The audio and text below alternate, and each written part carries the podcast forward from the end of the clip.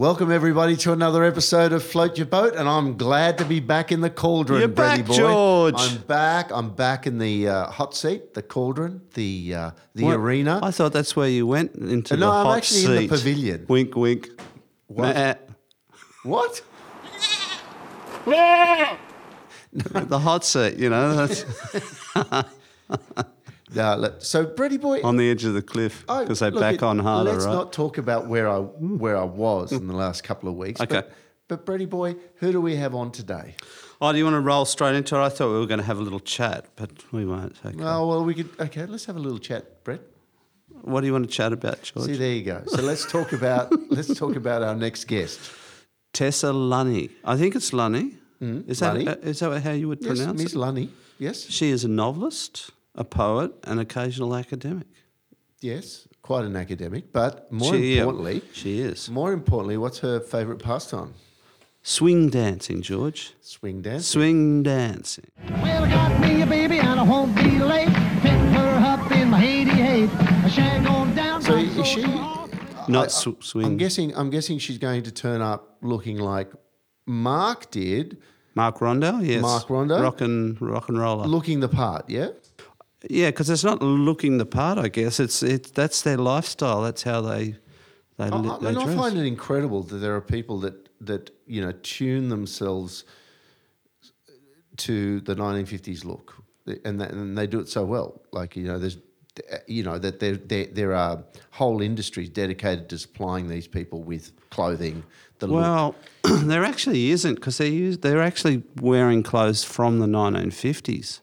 So, I mean, there are, brands that do do retro clothing, but I don't think the true, authentic um, followers of the 50s would wear new stuff. They'll wear they'll only wear the original stuff. right. So it, it really is. uh, When we uh, interviewed Mark, he said he loves it because that era was such a great romantic era, and I sort of went, "Oh yeah, I get that." Um, but yeah, they really do. They live that lifestyle, and um, I it must be a, a fairly. Uh, you'd have to spend a bit of time You, you would have to. tracking down stuff to wear and. I mean, I'm a bit, I'm a bit cynical about memories because you know we tend to remember all the good things and and uh, and not so many of the negatives. Uh, that's just the way that we're wired. Um, I don't know if the '50s was such a magical period. It was certainly a big, big growth spurt globally for for uh, the Western world anyway. But was it as magical as they make out? I don't know. It was a more innocent time. They claim. I think that that's I think that that's what it was. Um, yeah, the music was great then. You know, fifties and sixties. I think most people would agree. If you're into that into, into rock and roll, um, would the halcyon days. You know, and then the eighties came along with the early punk stuff. So I think they were very important eras from a music point of view. Yeah. And and the clothing is pretty fantastic, I've got to say. I mean, you know, you'll see when Tessa walks in, she looks fantastic. Well, I know that Tess Tess holds down a day job. She holds down a day job. She's a young mother. She's um, you know an aspiring author, but she's also written her first novel, Yep. and it's been published. Yeah? That's right. And her uh, novel is called April in Paris, 1921. Je vois la vie en rose.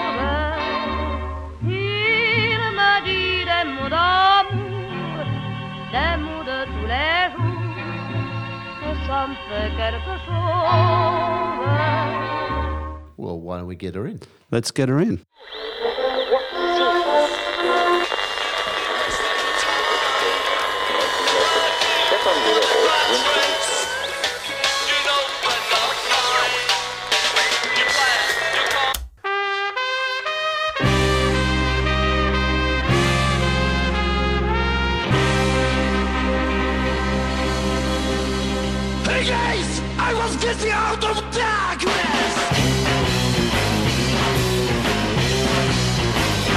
Welcome to the Float Your Boat podcast about how everyday people created their road to success. The highs, the lows, pitfalls, and potholes, and how they overcame it all.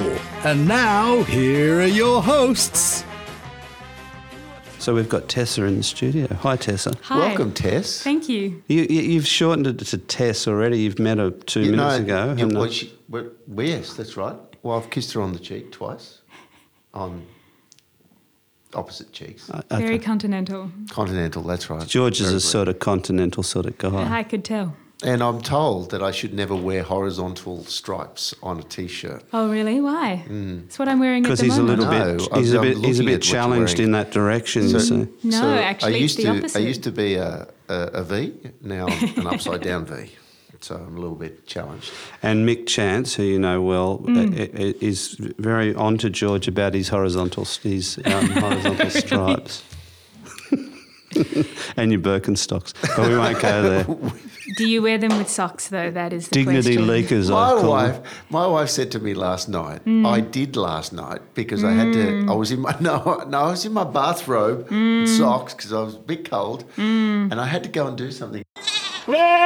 So I put the Birkenstocks on, Mm. and my wife said, "That's a look.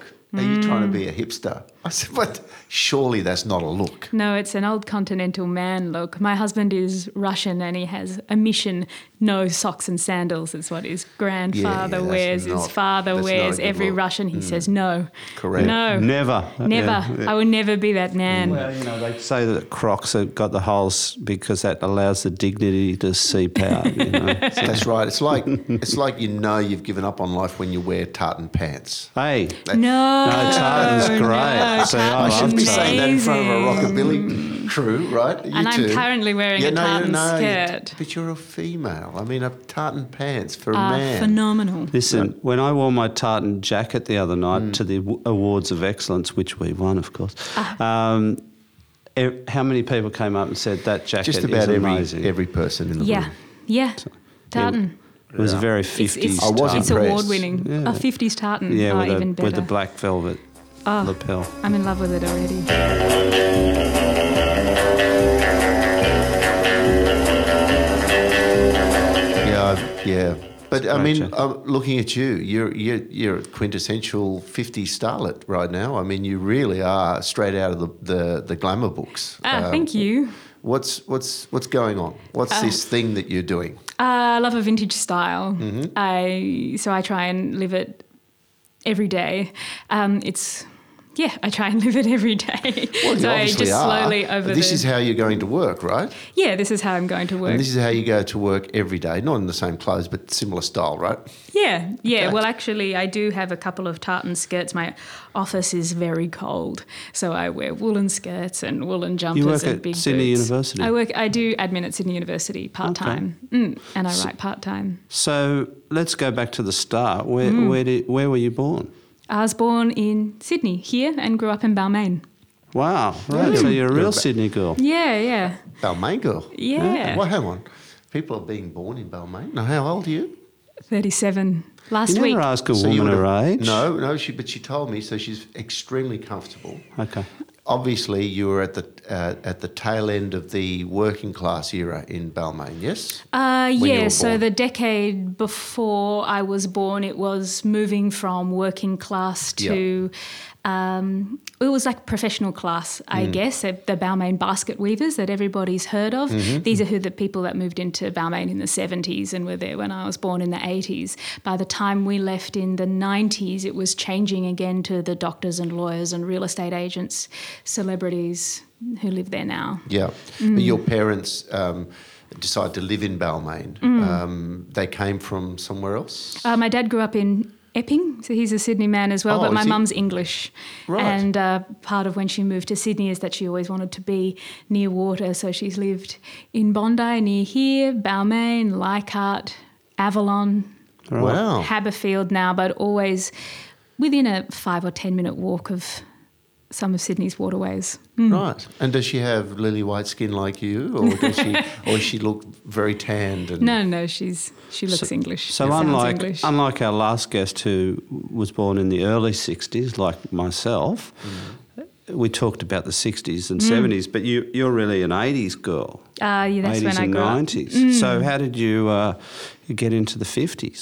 How did I get into the 50s? Well, um, after as a teenager going out dancing in clubs and whatnot, you know, just after I finished school, I got to a point where I didn't want to do that anymore. I'd had enough. It was too hectic and I had got bored.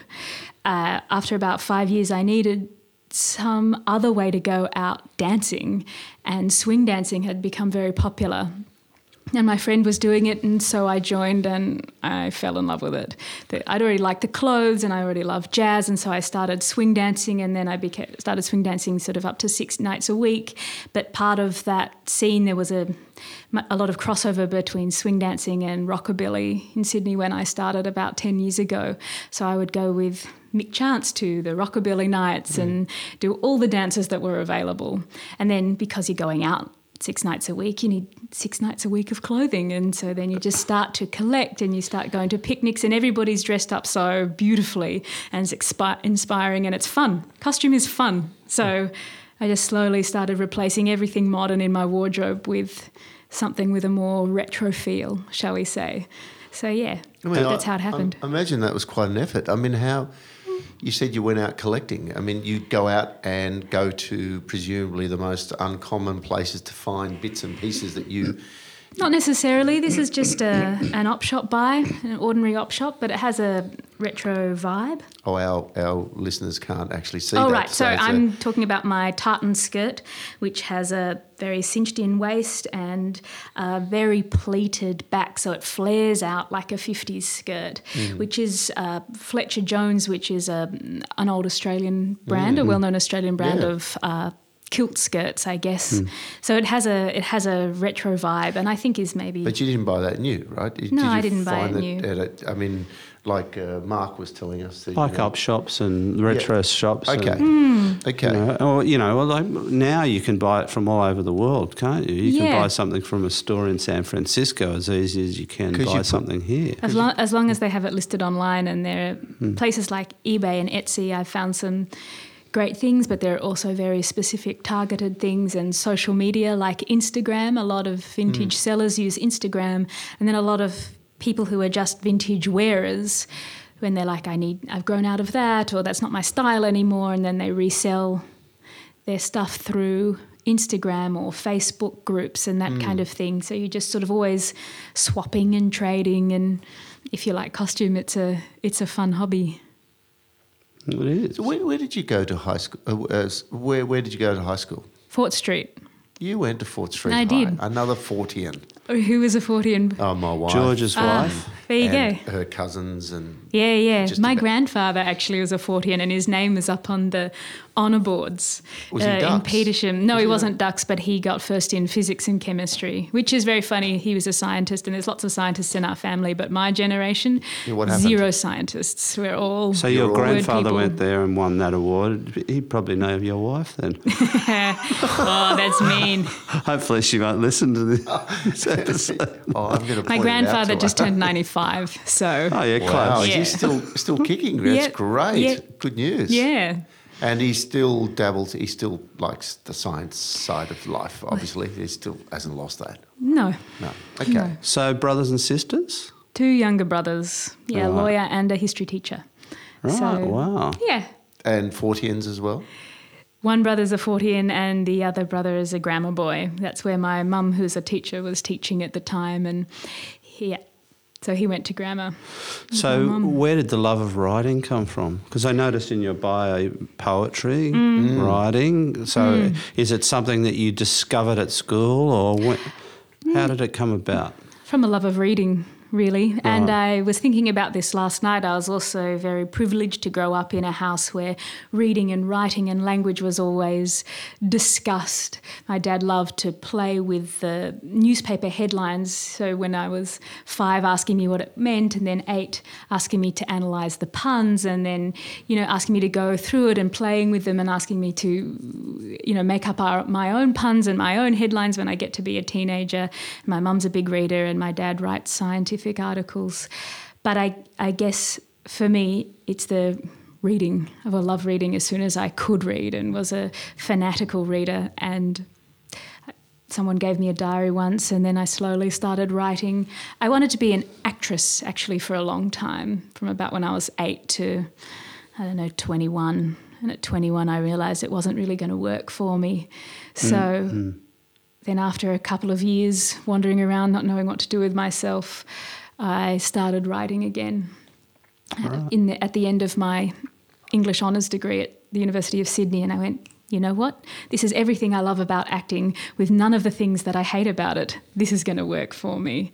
And then I started really putting in the effort and did the two writing degrees that's in my bio. So, Let's go back a little bit. So, mm. so what potted made history of my life. There you go. Uh, yeah, that was, that was Thank you good. for That coming in very- today. Ah, thank you. Ciao. That was very succinct. But, but what made you realise you didn't, you were not going to make a go of acting? Like, w- w- did you have an experience that just real you realised, oh, that's not for me?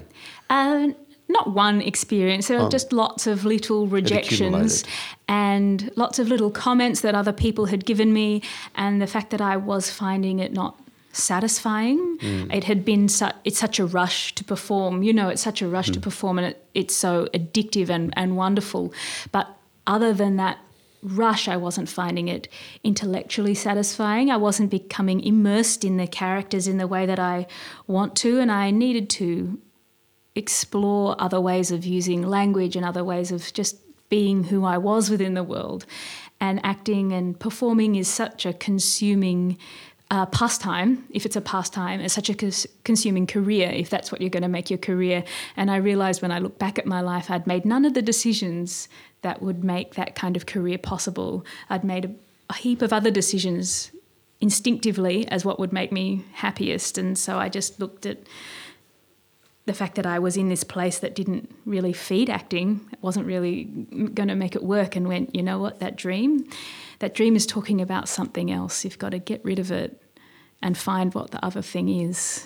Hmm. It's You're a bit quite- hard to come to terms with at 21, but no, uh, but it was quite. You were quite present to what was going on in your life. I mean, for you to come up with that at the age of For a young woman, Yeah. yeah, that, Yeah, yeah, it's, uh, it's, you know, Yeah, well, I'd done a lot of university. I hadn't done sort of professional acting, a lot of university theatre and ATYP, Australian Theatre for Young People. So I was with lots of people who were starting to create professional careers and they were starting to get into acting schools. And so I was going along to the acting school auditions and maybe getting to a second audition but not getting in. Mm. And when I went round to the second audition, the fear of the audition and I, I just completely choked and I was so unhappy doing it. I'm like, I, why are you forcing yourself to do this mm. when the payoff is not even feeding you anymore?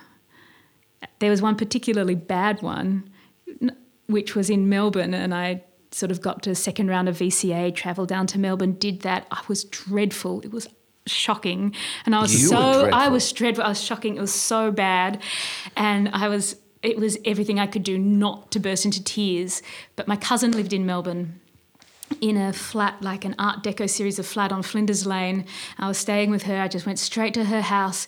She opened the vodka. We got a tub of uh, ice cream and we sat there, lay on her bed, drank vodka, ate ice cream, and read poetry aloud to each other until the sun went down.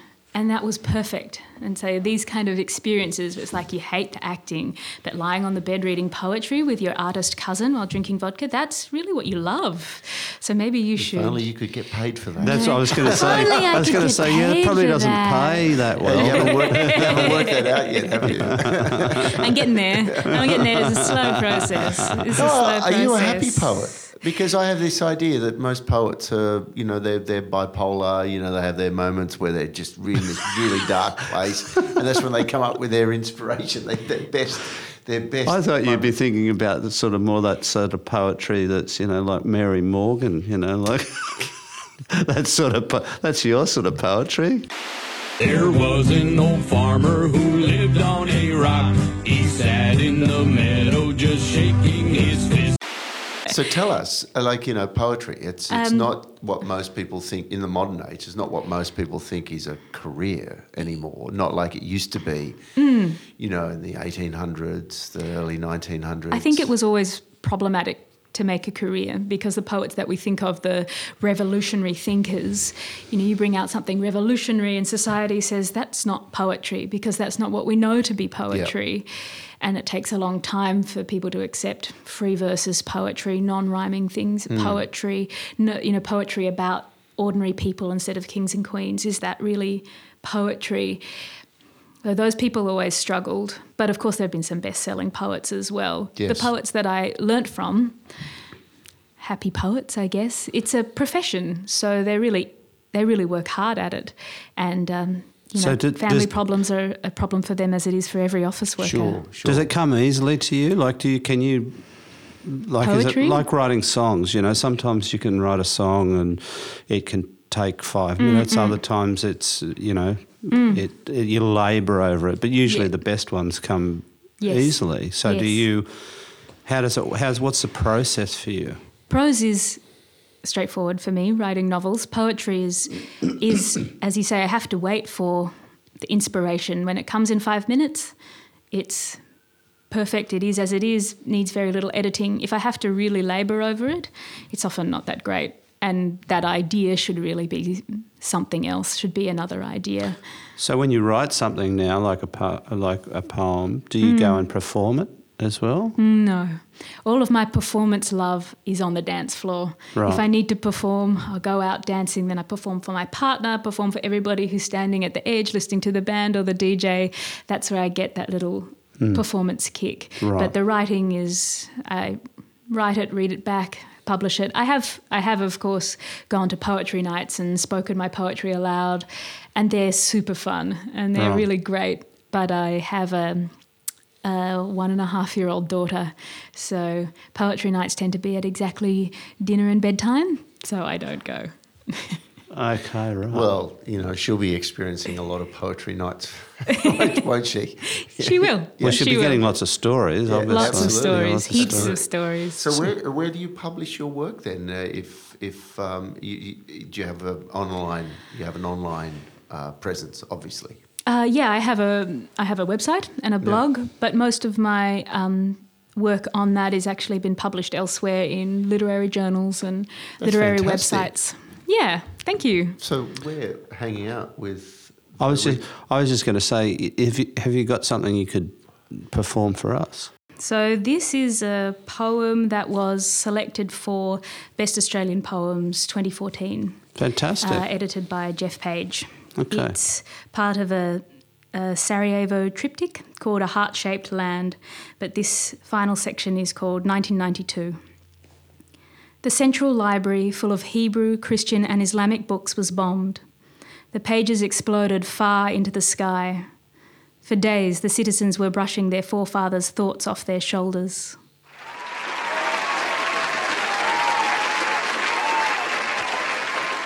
that, that's well that Left you at the heartstrings. Ah, thank you. I visited Sarajevo as well um, when I was researching my doctorate. So you did. Hmm. Wow. I What was actually wrote this poem on? many many years beforehand, but right. but I, then I went afterwards to visit it as I when the war was going on. I was uh, you know early teen watching it on TV. And I couldn't, living in Sydney and knowing Sydney, I couldn't understand how the siege of Sarajevo could happen. And then when I went there, I saw how the whole city was in a bowl, essentially, surrounded by mountains with one little river. I'm like, this is a city that is almost made to be besieged, because it's so easy for people to just go up into the hills and look down. And yeah, I had a lot of admiration for the Sarajevans having lived through that and and still having their coffee and going about their life on the other side. It's one It's of those remarkable features of people who are, you know, find themselves in the midst of a conflict. Mm. They have a remarkable ability to try and just create normalcy out of these extraordinary circumstances. They still Mm. go about their business. Um, remarkable. Your doctorate. You were there researching Mm. yes. your doctorate. Yes. So I did a creative doctorate at the University of Western Sydney. Uh, Looking at silence in Australian war fiction. So I wrote mostly a novel, but also a critical essay, looking at how, looking at how war stories were told, really, especially looking around what was incommunicable about the war experience, what couldn't be said, and why it couldn't be said, why people chose not to say it. And I looked particularly at professional writers dealing with these kind of issues. So I did read a lot of what I call veteran writers, so soldiers who became professional writers or soldiers who wrote their memoir. Mm-hmm. And then I looked at how these type of these type of uh, books were used by writers who'd never been to war but were, as I said, professional writers like David Malouf and and um, Brenda Walker, and how they would use the war experience or use these other um, stories to tell their own story in a different way with a different perspective. Hmm. And the book that I was writing had a, a photojournalist character in it who had who was loosely based on Tim Page, the war photographer. Yep. So his career started in Vietnam and then he went through uh, the Middle East and the Balkan War and Rwanda and Afghanistan, which is where everything sort of comes to a head. That was my doctoral project. Yeah. That is that's that's It's amazing. that's fascinating. Thanks. I didn't get to go to Afghanistan, but thankfully I didn't need to. But it was good to go I'm glad to. you uh, didn't. it stood out as a little Yes, bit odd. Yes. I would have worn a head scarf, obviously. It's a very dusty place as well. So. So, do we want to talk about swing dancing on a lighter note? Oh yeah, let's talk about dancing. That was my. I have to say that was my relief from you know reading a lot about war and soldiers and obviously the the trauma Obviously, and that's death. the way you got your jollies. Yeah, Like, you know, to yeah. To to just swing. yeah, that's Yes. Because swing over dance. the, over Swing the dance. Swing not dance. Swing. Sorry. that's what So, you uh, wish you would do, were doing, George. Uh, but let's move on. I just realised So- what I said. So we've we've actually interviewed a, a few people about Yeah. like remember uh, which was surprising another author who also does swing dance Fox. Kathryn Fox who And that- and she said she's the a crime thing. writer yeah, right. and she does swing dancing but not in not sh- I think she does more ballroom swing sort of stuff. Oh, stuff okay, right. so I think she does a lot of that sort of stuff um, and then of course Mark Rockin Mark Rondo um, not that he dances as much as DJs, but you know, uh, who else have we interviewed over the Well, three you series? do a bit of swing, don't you? And, uh, I'm not very and- good. And Mickey Mick. Mick shows me. Mick says, "Don't move, just stand there, let the girl do all the work." That's that's Mick. That's me. You, you know Mick well. So your friend introduced you to swing dancing, and you, you fell in love with it. But uh, I didn't. I don't recall a big swing movement, uh, swing dance movement back in the nineties. no, it wasn't the nineties. It was this was ten years ago, so it's like two thousand and nine. Oh, yeah. So just when sort of there was a people had been swing dancing for. You know, a sort of swing dancing revival started in the 90s in America and then moved into Australia in the early 2000s in Melbourne, then moved to Sydney. But when I joined in about 2009, um, it was also just at the time when the hipster vintage sort of fashion things started to take off as well. So all things vintage were much more visible than I had previously found them. And so Yeah. there were a few schools in Sydney that were doing some really great classes. So I just went to the one that was most convenient for me and So, listeners, just remember if you like Float Your Boat, go and review us on whichever app you're using at the moment, whether it be On your Android or your iPhone. yes, and be sure to review, uh, find the review tag, Yep. and click on that and write a nice review, or Yes. and subscribe yes, because all of that goes into pushing us up the rankings a little bit more so we can spread the love of float your boat out there to the real world. and apart from all that, we really would appreciate it. We would. We appreciate all of that stuff. And, and if you've got somebody that you think would be great for us to interview, um, email us at fybpodcast at gmail.com. Terrific. Thank you. We're talking about swing dance. Does that that involve the the old the big bands of the past, like Glenn Glenn Miller? And, sometimes Sometimes. does does he precede Oh, actually, yeah, you have to you're- define it, don't you? Because it's there's rockabilly, there's yeah. swing, and can there's you can you can you define it a little bit better for me? For, Mm. Yeah, of for course. People who don't understand. Of course. Well, Brett's talking a lot about rockabilly. When I started dancing almost 10 years ago, the rockabilly and swing scenes, there's a lot more crossover, a lot more uh, nights that played both types of music. But now I find that they're much more separated, partly because swing dancing in Sydney, but across the world, has become much more popular.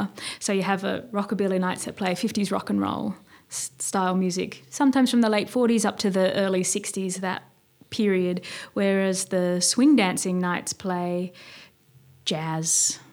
30s, 40s, sometimes early 50s, but 30s, 40s jazz. And there are a lot of different jazz nights in the city, and some of them have these big band styles. Dan Barnett, um, Mm, know who's well. just fabulous musician, and Andrew Dickinson Band, and Right. they're just super great. And things that have been going for a very long time, like the Unity Hall in Balmain, used to have a jazz band, and now that's moved upstairs to the Workers Bar, but it's in the same corner on Darling Street in Balmain. And you can go every Sunday, three o'clock. It's a lovely dance floor. You have a sweet Sunday afternoon dance. So there's a lot of they're they're they're now different scenes, and I think they're maybe their fortunes are moving. Yeah, differently. right, yeah. So so yeah, I yeah, I they've dance sort of both. yeah. I never thought about it. They've sort of split. I That's and I dance both, and between the two, there's always something great.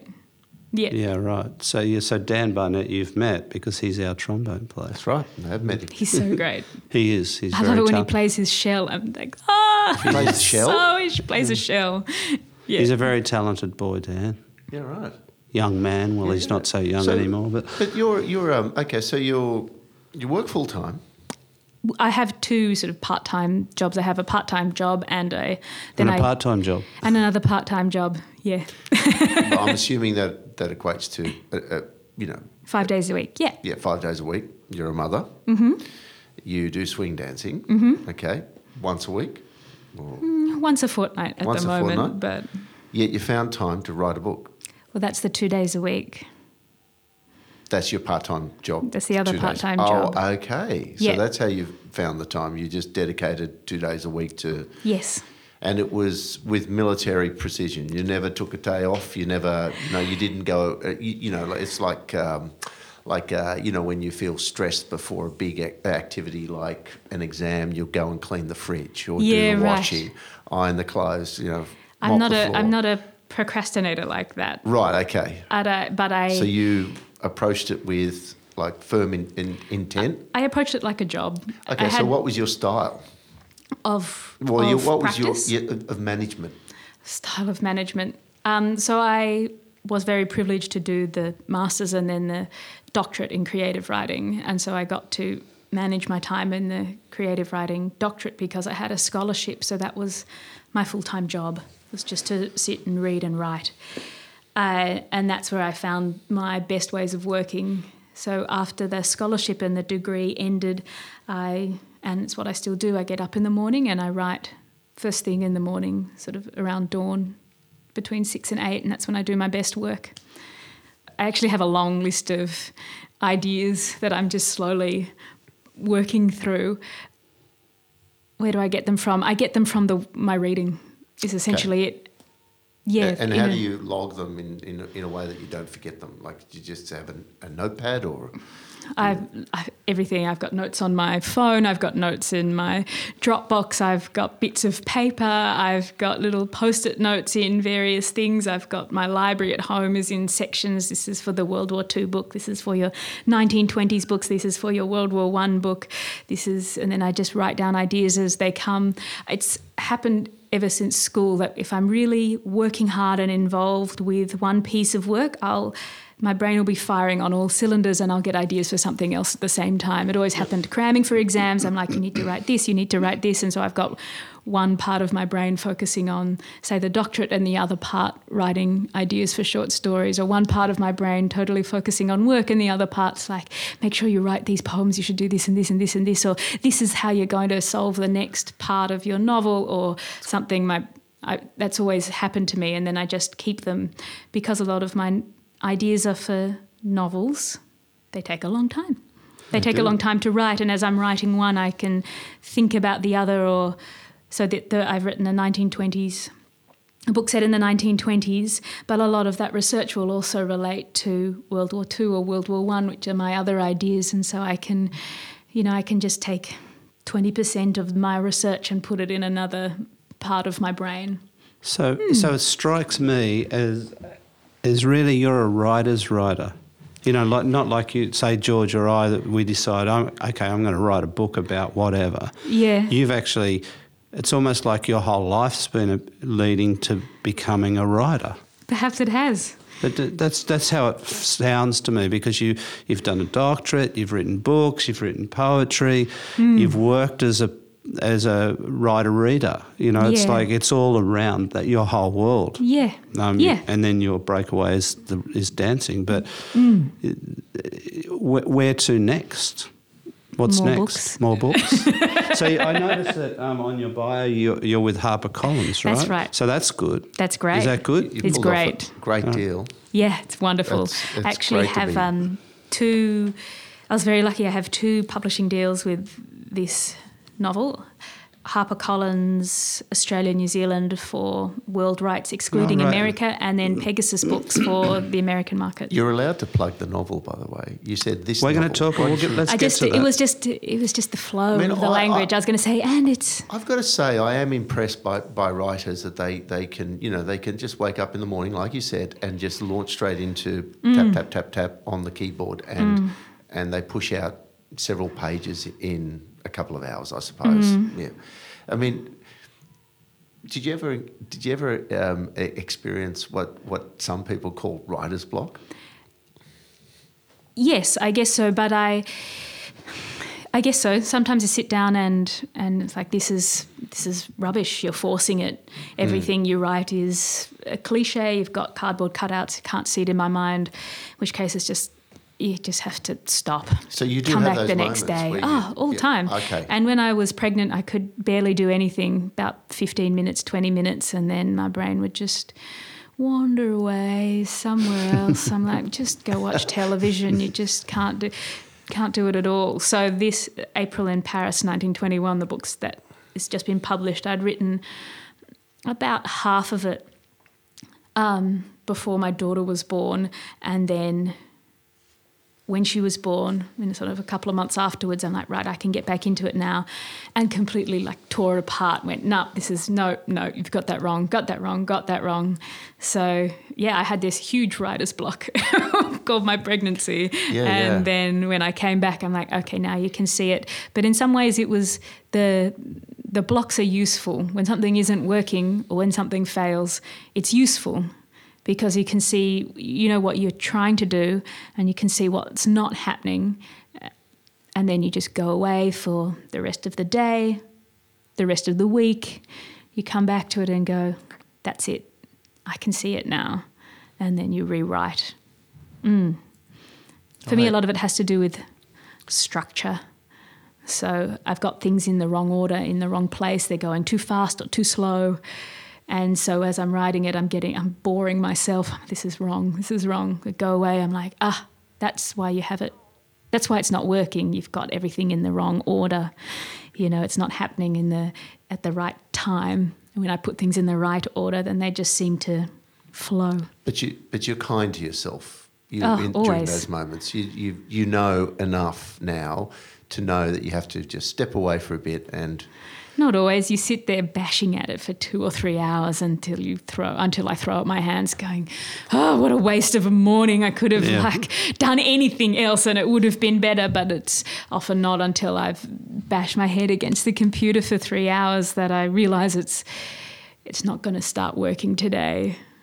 But you do have that discipline at least where you go, right, I'm going to set that time aside each week, two days a week. Mm. So if, if it's not working, do you just stop and go and do something else and allot some more time? Or do you go, I've only got that much time? It works both ways.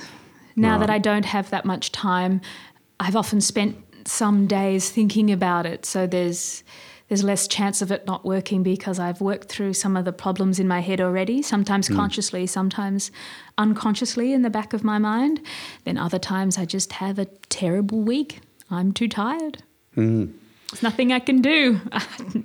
So the book's been out for only for like a week, right? So Yeah, we're- about two weeks, So are three we weeks. Your, are we your first interview for the for the actual book? uh, third. Oh God, we're way down the line, Sean. Yeah, no, no, we should have got in early.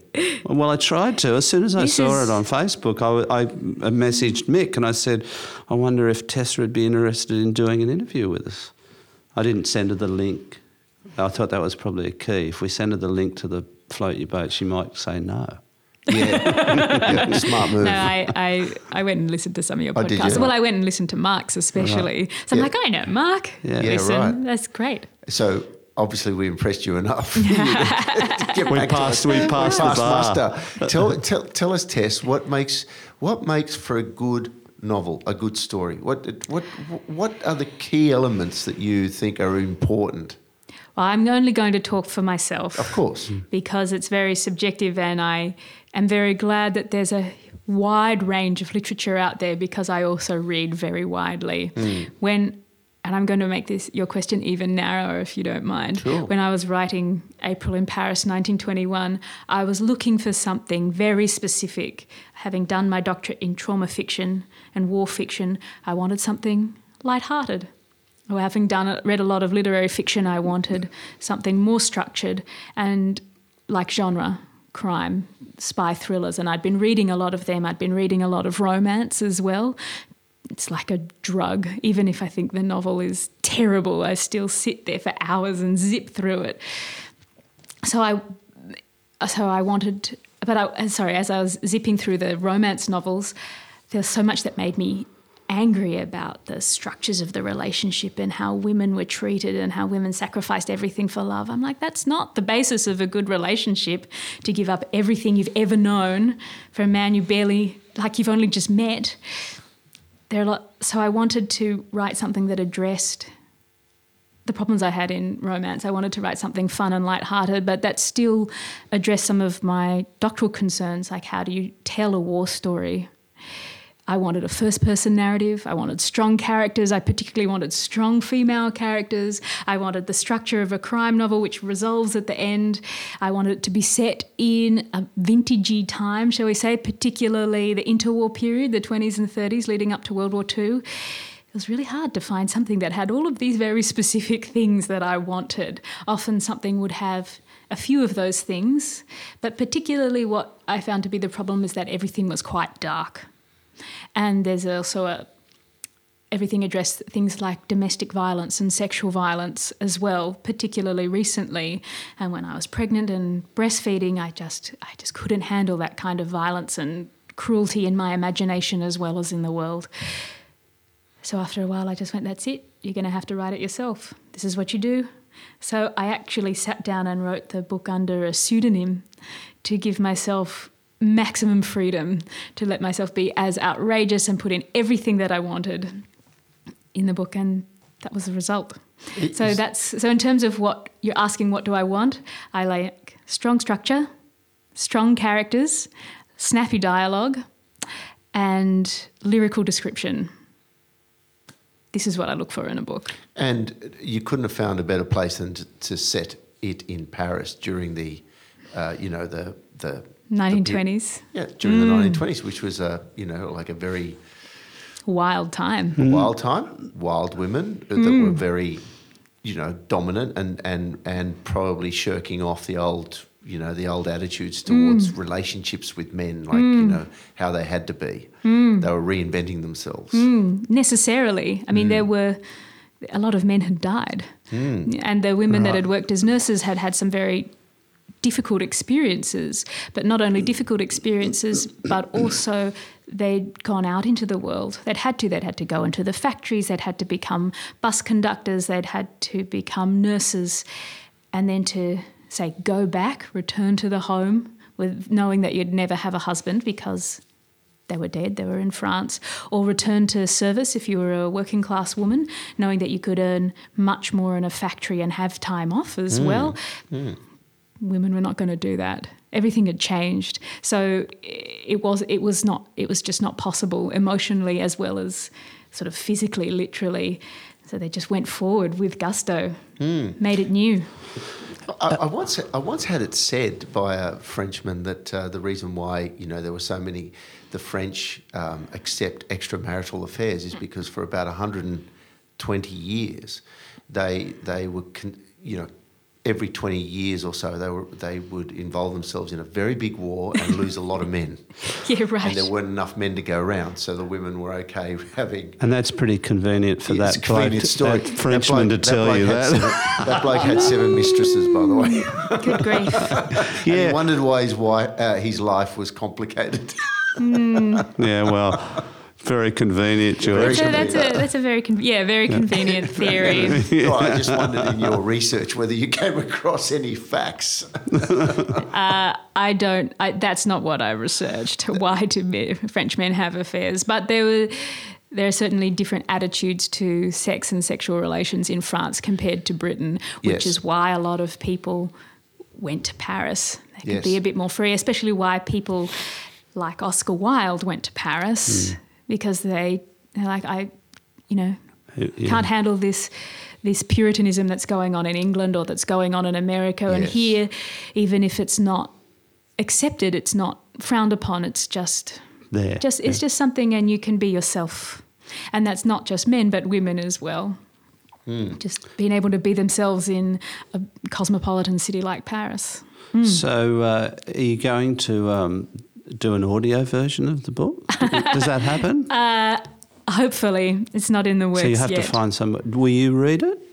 I, It- it- I have I have no idea that would be great Would that be would be great, great, fun because you've got a great voice. Oh, I've been sitting you. here listening, thinking, "Wow, she's got a really lovely voice."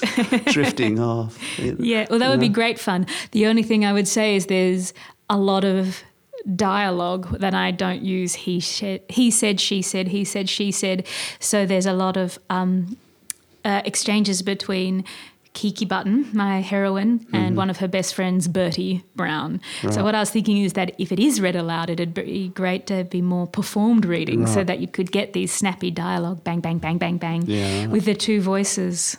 That would be more fun. Fantastic. And it's it's all written in the first person as well. So when I imagine an audio version, it actually has a cast of actors come in to be able to go bang bang bang with these Like snappy the old dialogue style things. of- of recording. radio play. Yeah, Yeah. yeah, yeah. Which which they don't Oh do. yeah, with the coconuts. Yes, Sorry. that's right. Yeah, yeah, yeah. I want coconuts. yeah, yeah. Oh, that would be so great. which they don't. Which they. Funny enough, I, I listen to a lot of um, audio books. Yeah, and yeah, They yeah. don't do that enough. Not in not in audiobooks. No. But the, if you listen to the BBC podcasts, drama podcasts, Oh, yeah, they, they do. do. You can Yeah. hear the person with the washboard and the the maracas and the jingling the keys and you Oh, you'll know. have to tell me some podcasts. I'm I'm so bored with pod, most of the podcasts. Apart on- from this like- one, of course. I don't know. I mean, I've got some of my favourites, but Mm. but uh, like Ed's Variety Hour. Do you listen to that one? No, I haven't Oh, heard that a, one. That's a rockabilly one. yeah, Uh, right. It's um, Variety Hour. yeah, I'll look it up. It's great. Um, and, and I like there's certain ones, but there's a lot of really bad podcasts out there. I hope we're not one of those. Absolutely not. Absolutely not. so, um, so what's the next? Are you into the next project, or are you really focused on promoting now? No, I'm this? writing Kiki too. All right. Mm. which is super fun. Uh, it's it helps to it actually helps with the promotion because imaginatively I'm not in a different space. I'm still in the same space. So this is set in April in Paris in 1921, as the title suggests, and the next book is set in September. 1921, a few months, about five months after this book. So Okay. it's like Can I next. guess the title? Uh, you can. That would be. I haven't. I haven't decided. Oh, Actually, not- April in Paris, 1921, was my working title, and I didn't know what else to call it, but it stuck. So It stuck. It's great. It also, I I'd given it that title because I was thinking of the jazz song, Hmm. April in Paris, um, and I wanted when people saw it to have that song start to play Hmm. through their mind. April in Paris. Chestnuts in blossom. Well, I that was so hard. That mm. question you asked me. But when I thought about it, I thought it's got to be a song that you dance to. It's Yeah. got to be the song that you could never sit down for. So I chose "My Baby Just Cares for Me," the Nina Simone version. It's Because when that song. when that is played on the dance floor, it doesn't matter if it's you know nine o'clock and the night's just started or three a.m. and the night's just finishing. The DJ will play that song and everybody just goes, Yes! It's the most beautiful swing dance song. It's the It is. yeah, it's a beautiful song and it's so joyful and her voice is so, So rich, so rich. Um, and it both speaks to something that's very sort of contemporary, you know, because she recorded in the 60s and 70s, but also much more the old timey jazz, which is what the swing dancing is based on. It sort of manages to fuse both together, which is how contemporary swing dancers live their life in a modern world, listening to and thinking about what had happened 80, you know, 70, 80 years ago. So, yeah. Yeah. Have you got anything more to add to that, George? No, that's a beautiful song. Tessa, thank Yes. you so much for coming in today. Thank you. You weren't nervous at all. no. And, and It's I'll- because of you guys. You're so and good luck with the book. Yes, Thank I you so know, much. we'll hope- September, September in Paris. September in Paris, maybe We'll- the next we'll one. get you back in for that when that's out. We're happy I to hope promote. so. That would be great. But for this one, you have to buy April in Paris, Oh, and, 1921. and where's the best place to buy it now? Uh, the best place to buy it is bookshops around Australia Yep. or Booktopia. Okay. Tessa, thank you very much. Thank, Thank you, Tess.